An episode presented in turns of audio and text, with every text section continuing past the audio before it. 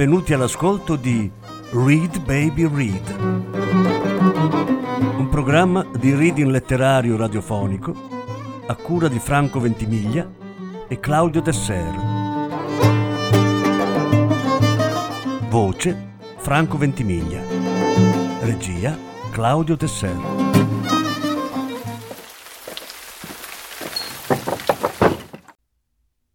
Oscar Wilde Due racconti. Sesta parte. Il delitto di Lord Arthur Savile. Se vuol ballare, signor Contino,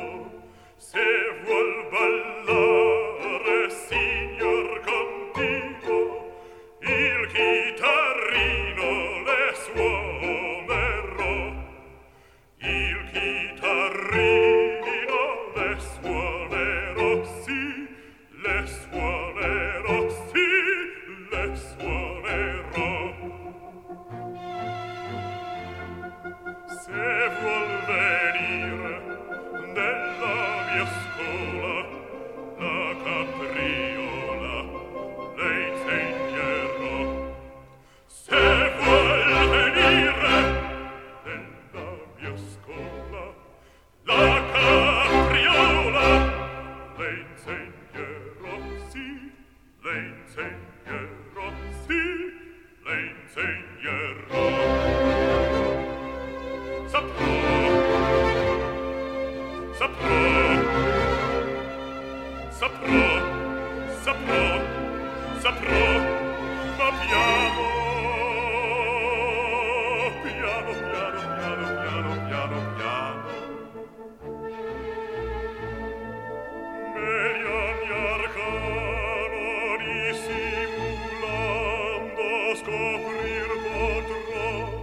Era l'ultimo ricevimento di Lady Windermere prima di Pasqua e Bentinck House era ancora più affollata del solito. Sei ministri in carica erano arrivati da un'udienza alla Camera dei Comuni, agghindati con nastri e decorazioni. Tutte le belle dame sfoggiavano i loro vestiti più eleganti e all'estremità della pinacoteca la principessa Sofia di Karlsruhe, una robusta signora dall'aspetto tartaro, con minuscoli occhi neri e meravigliosi smeraldi, vociava in un pessimo francese e rideva smodatamente di ogni cosa che le si diceva. Era proprio un miscuglio straordinario di gente. Splendide nobildonne chiacchieravano affabilmente con impetuosi radicali. Predicatori comuni sfioravano le code di rondine con quelle di eminenti scettici. Un compatto stormo di vescovi seguiva di sala in sala una formosa prima donna. Sulle scale c'erano diversi membri dell'Accademia Reale travestiti da artisti. E si diceva che a un certo punto il salone dei rinfreschi fosse letteralmente zeppo di geni. Si trattava in effetti di una delle migliori serate di Lady Windermere e la principessa si trattenne fin quasi alle undici e mezzo. Non appena se ne fu andata, Lady Windermere tornò nella pinacoteca, dove un famoso economista politico stava spiegando solennemente la teoria scientifica della musica a un indignato virtuoso ungherese, e cominciò a discorrere con la duchessa di Paisley. Lady Windermere era meravigliosa, con la sua stupenda gola d'avorio, i grandi occhi azzurri, come non ti scordar di me, e le folte ciocche di capelli dorati. Or pur erano, non di quel pallido color paglierino che di questi tempi usurpa il bel nome dell'oro, ma di quell'oro di cui sono intessuti i raggi del sole, o che si cela nell'ambra pregiata, e le incorniciavano il volto dandole un'aurea di santità, senza negarle un certo fascino da peccatrice. Era un curioso caso psicologico. Fin da giovane aveva scoperto l'importante verità che niente si avvicina all'innocenza quanto la sconsideratezza. E dopo una serie di spericolate avventure, metà delle quali assolutamente innocue, aveva acquistato tutti i privilegi di ciò che si suol chiamare una personalità. Aveva cambiato marito più di una volta. In effetti Debret le attribuisce ben tre matrimoni, ma poiché non aveva mai cambiato amante, il mondo aveva smesso da tempo di farne oggetto di pettegolezzi. Aveva 40 anni, senza figli, e possedeva quella smodata sete di piacere che è il segreto per rimanere giovani.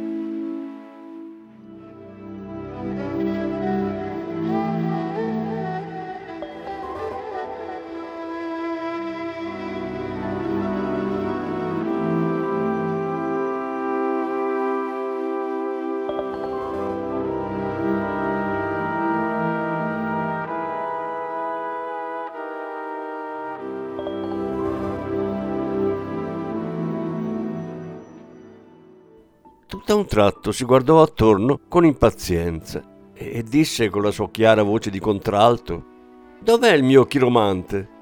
Il suo cosa, Gladys? esclamò la duchessa, sobbalzando involontariamente. Il mio chiromante, duchessa. Ormai non posso vivere senza di lui. Cara Gladys, è sempre così originale, mormorò la duchessa, cercando di ricordarsi cosa fosse un chiromante e sperando che non fosse una specie di chiropodista. Viene a leggermi la mano regolarmente due volte alla settimana, continuò Lady Windermere, ed è una cosa estremamente interessante. Oh, santo cielo! disse la duchessa tra sé.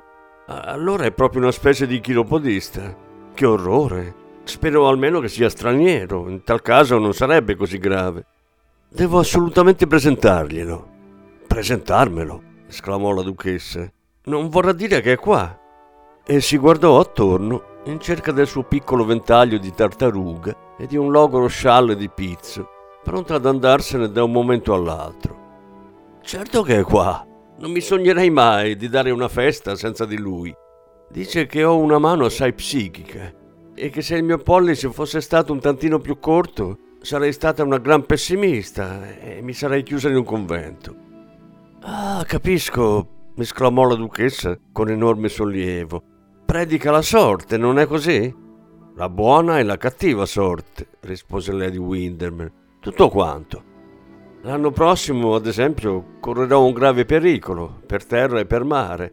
Perciò andrò a vivere su una mongolfiera, dove mi farò mandar su la cena ogni sera con un cestino è tutto scritto sul mignolo o sul palmo della mia mano, non ricordo bene. Ma Gladys, questo vuol dire sfidare la provvidenza. Mia cara duchessa, ormai la provvidenza non raccoglie più le sfide.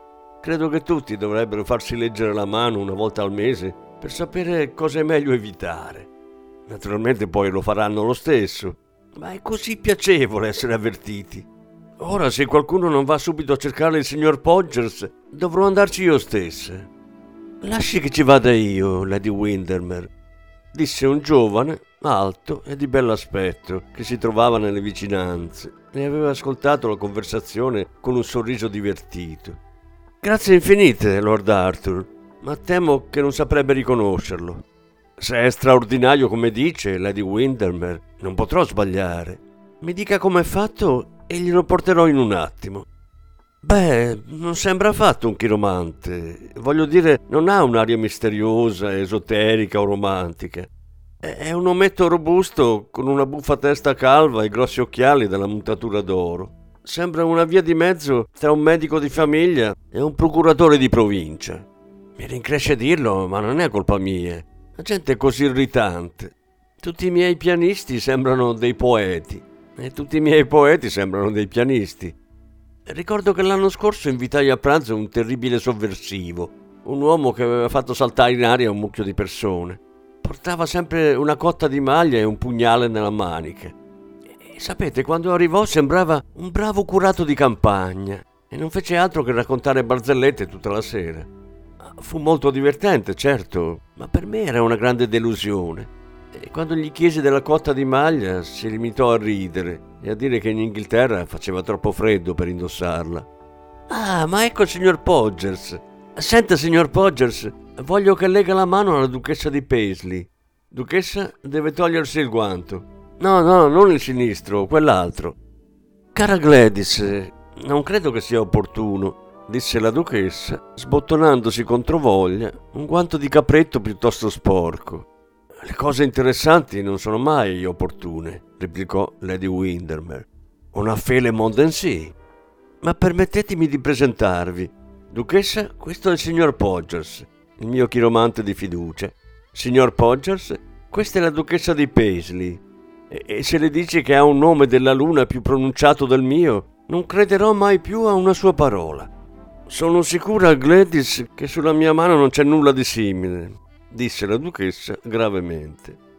Sua Grazia ha proprio ragione, disse il signor Podgers, lanciando un'occhiata alla manina grassoccia e dalle piccole dita squadrate. Il monte della luna non è pronunciato. La linea della vita, però, è eccellente. Pieghi il polso, per cortesia. Grazie. Tre linee distinte sulla rascette. Lei vivrà a lungo, duchessa, e sarà estremamente felice. Ambizione, molto moderata, linea dell'intelletto non eccessiva, linea del cuore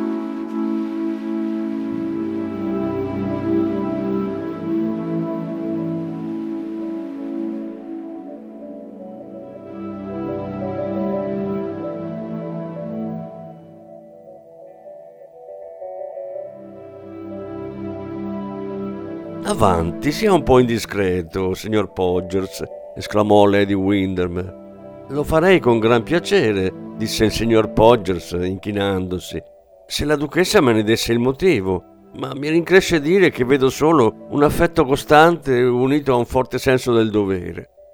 La prego, continui, signor Podgers, disse la duchessa con aria molto soddisfatta. La parsimonia non è l'ultima delle virtù di sua grazia, continuò il signor Podgers, e Lady Windermere scoppiò a ridere di cuore. La parsimonia è un'ottima cosa, osservò la duchessa con fare compiaciuto. Quando lo sposai, Paisley possedeva undici castelli, ma non una sola casa che fosse abitabile. E adesso ha dodici case e nemmeno un castello, esclamò Lady Windermere.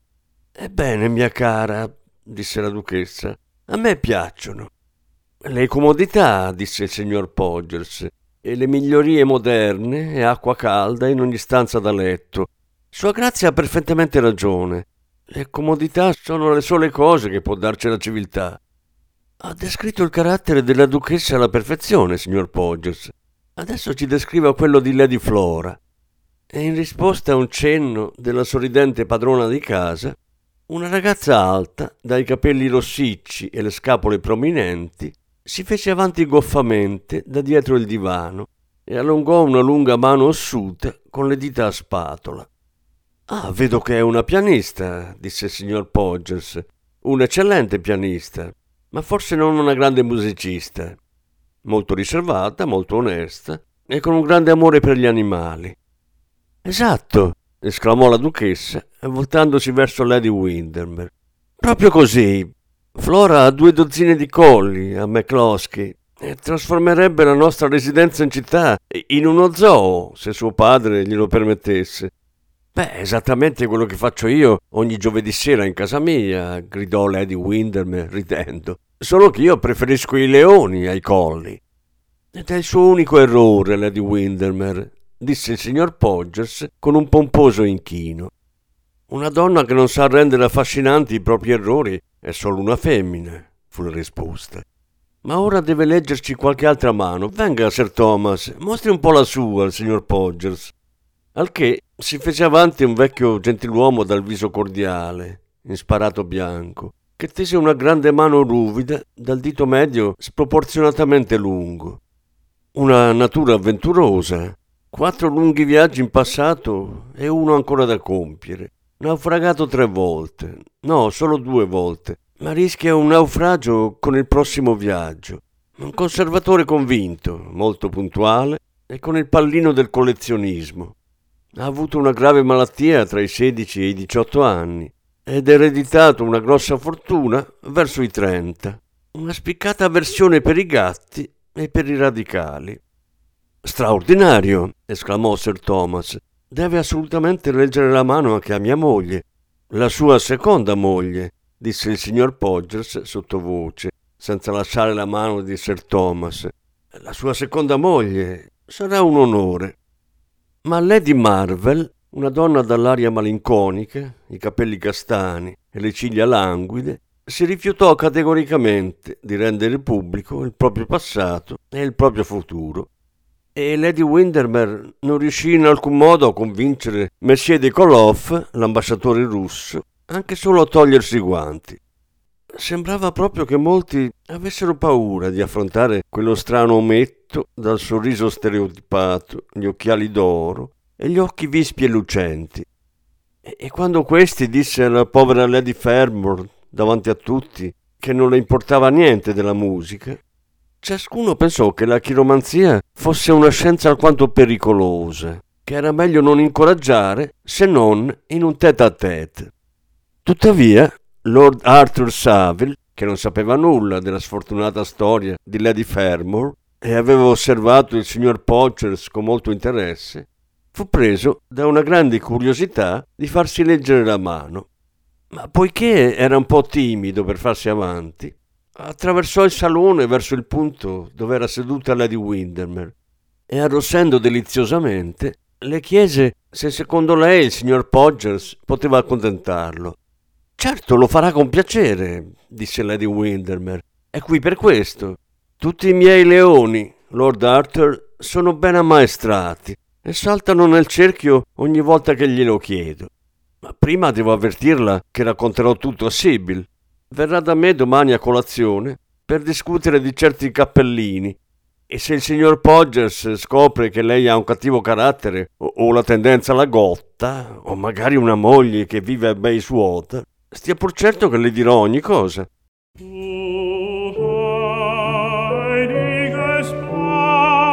Band, die Freundschaft treuer